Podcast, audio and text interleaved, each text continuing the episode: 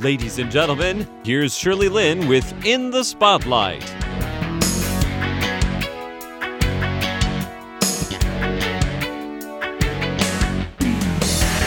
I think for all of us, what's truly important is to bring this sort of level of consciousness and enthusiasm, really, for not just something that's Taiwanese, but what it means to be a Taiwanese company. That's Musee Wu, founder of A&M Creative and also branding director of Taihu Brewing. Musee was talking about the common views that she had with the friends that she works with at Taihu Brewing. Musee was born and grew up in the US. Her parents grew up in Taipei, and she has lived around many places in the world but decided to make Taiwan her base. Why she chose Taiwan was because she felt that the art scene was lacking here, and she really thought that she could make a difference. Well, that was years ago. She studied at NYU in comparative literature with concentration in film theory and film literature. Besides being interested in film and literature, her company became the exclusive window display designer for Hermes, the famous scarf brand, about four years ago. We begin today with Musee talking about where she gets her ideas for her creations in everything that she does.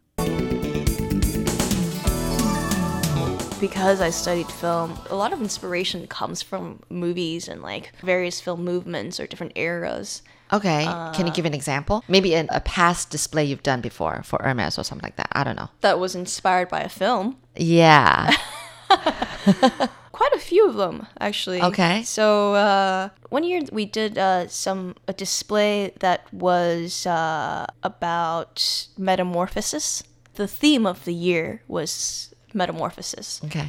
you know, we were having a pretty hard time coming up with ideas. So then I was like, all right, I'm gonna go home, not think about this, and maybe watch a watch a film. At that point, I picked up, I think it was a, a Wong Kar Wai movie. Uh-huh. That yeah, it was a Hong Kong movie director. yes, a Hong mm-hmm. Kong movie director who I really love. You want to say a little bit about what kind of genre he is?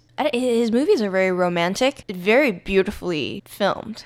Yeah, it's very it's- visual, isn't it? It's very visual. The stories are a little bit fantastical, right? You're not really sure if what's happening is reality or somebody's fantasy, one of the characters' fantasies. Um, like his, his his stories aren't plot driven; they're emotion driven, right? And like visually driven s- films that are just washed in beautiful saturated colors. Um, he he works with like one of the best cinematographers in the world.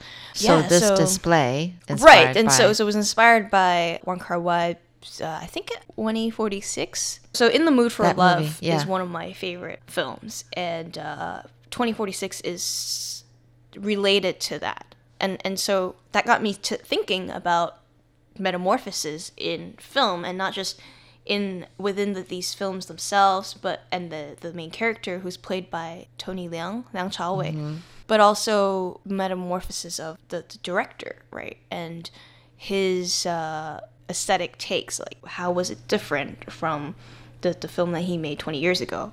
And why is there a continuation of that? And and of course the visually stunning colors that he had helped to inspire one season of, of windows where we used So was it like a scene from the movie? the I think it was just the an display overall itself? like mood I guess there was a lot of color. Was it? yeah so we used like highly saturated bright colors Ah. um, in our display Well, apparently you had some kind of directing before, even though you never studied directing. well i wouldn't i wouldn't say directing um it's uh A director's assistant. right yeah i was i was a director's assistant when uh, i was uh, a year or two after i had come back to taiwan from new york and uh, yeah i was a director's assistant and i did some production work here in taiwan with a music video director who also did uh, work in commercials uh, advertising.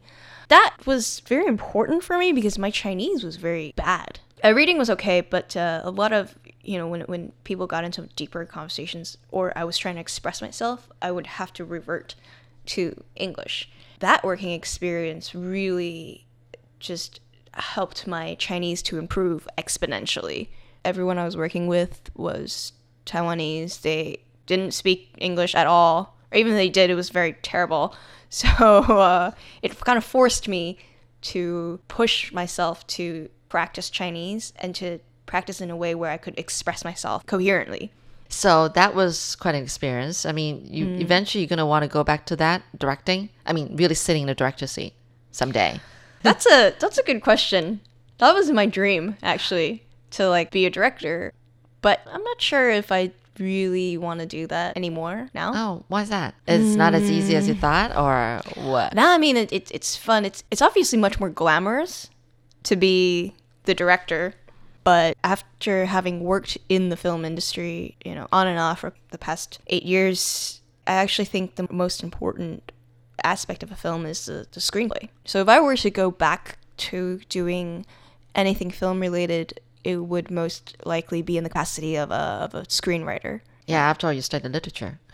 I yeah, yes, I did, and I think that's a, a, a big problem that I see in. Uh, I should word this carefully. One of the issues that I've observed in Mandarin or Taiwanese produced films is that uh, I don't think the, the screenplays are strong enough. Taiwan experienced its uh, filmmaking heyday in the 80s and 90s and uh, just hasn't really recovered or or seen you know such strong filmmaking since then.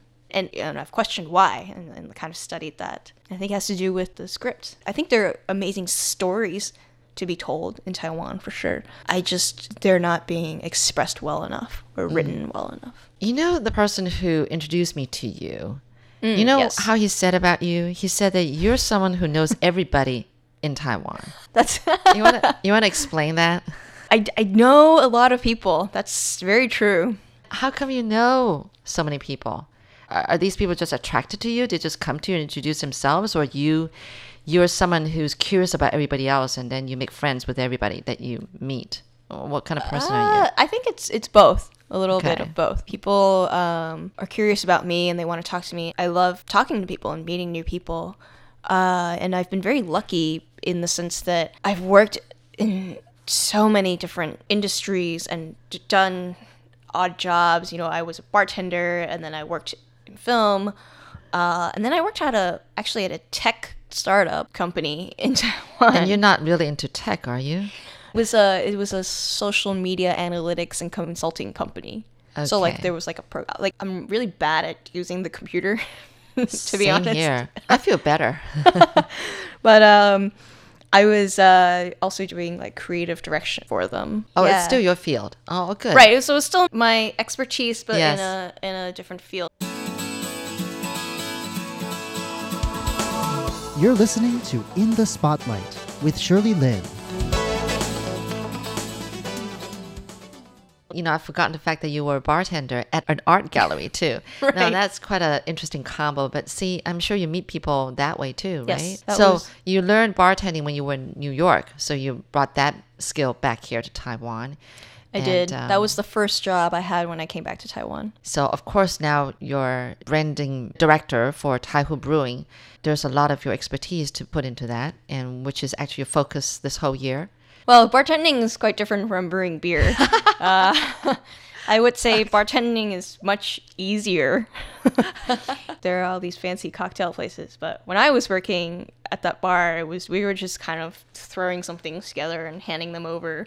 Most of my time was spent just talking to people. You never know what you threw into that drink, right? Because as you're Right, talking, you forget what you put in there. well, half the time I was just getting drunk too because we didn't actually have that many people coming to the bar. Oh. Because they're there for the art, not for the for Right, the for the right. for the drinks. But I, I, I, you know, I personally believe that art is better appreciated when you're a little bit drunk. Oh, okay. I should try that sometime. Yeah, yeah, you should try that. Come have a beer next Yeah. time at, at, our, at one of our stores, and then you can go. All right, that is cool. Well, um, if it sounded like you know uh, we're talking about you know here and there with music, that's because Musee's life is just so colorful. you know, she's just doing everything and anything in Taiwan and outside Taiwan. I think there are more and more people like you who wears so many different hats. You know, and um, because there's so many things to try out in Taiwan, Yeah. right? Yeah. To end off, I want to pop you a couple questions Okay. um, it's one of those where I say, "What's the first thing you think of when I say blah blah blah?" All right. So here goes. Um, what's the first thing you think of when I say the color green and Taiwan related? And Taiwan related? Yeah, your answer's got to be Taiwan related. Uh, Taidong. Taidong. Yeah. I've had someone say that before. Now, why? Why Taidong? Uh, so I really like going down to Taidong and spending time there. My family is we're not from there, but we are we have a property down there. So we're thinking, or we are in the process of uh, building a, a little home in Taidong. Oh wow. Yeah. So I Like spent a, a you know a place for retirement, kind of.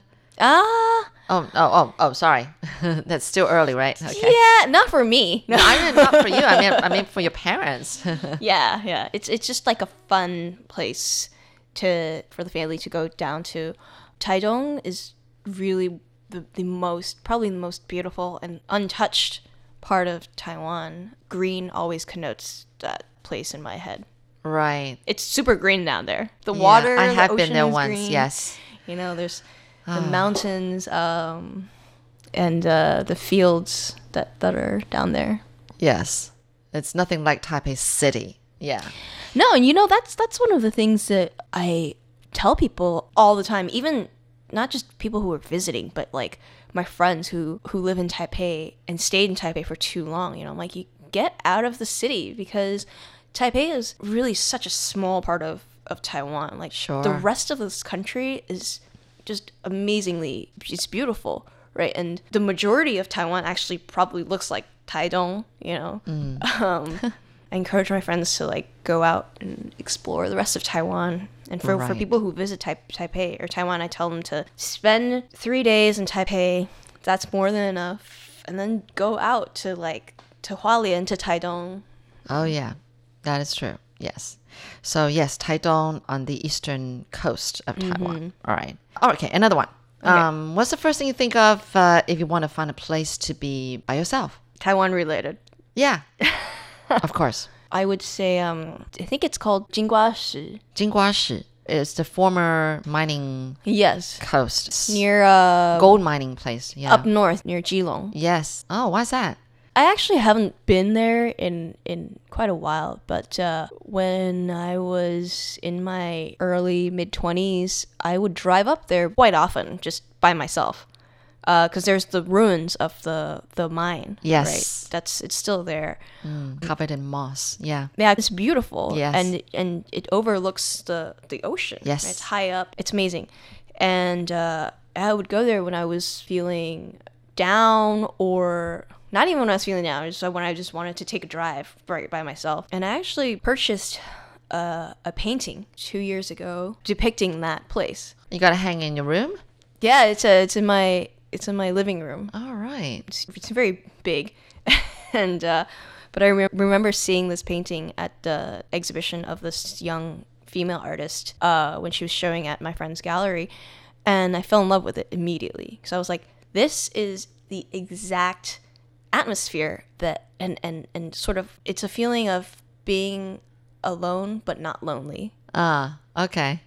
Right. Nicely put. Okay. yeah that uh, was exactly how i felt about that area Jinguashi. Oh, great. and i bought that painting All right.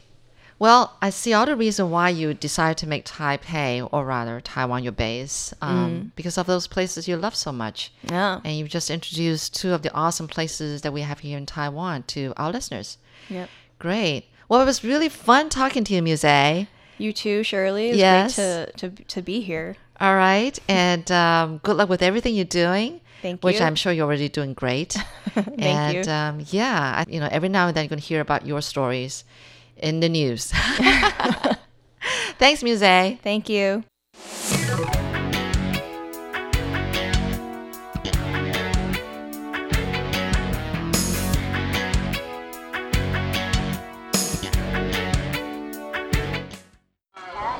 Listen. Are you listening? this is the sound of my country. This is the sound of Taiwan.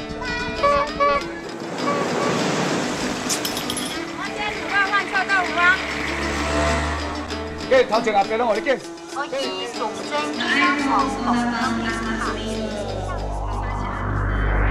Taiwan, a small island with a whole world of sounds.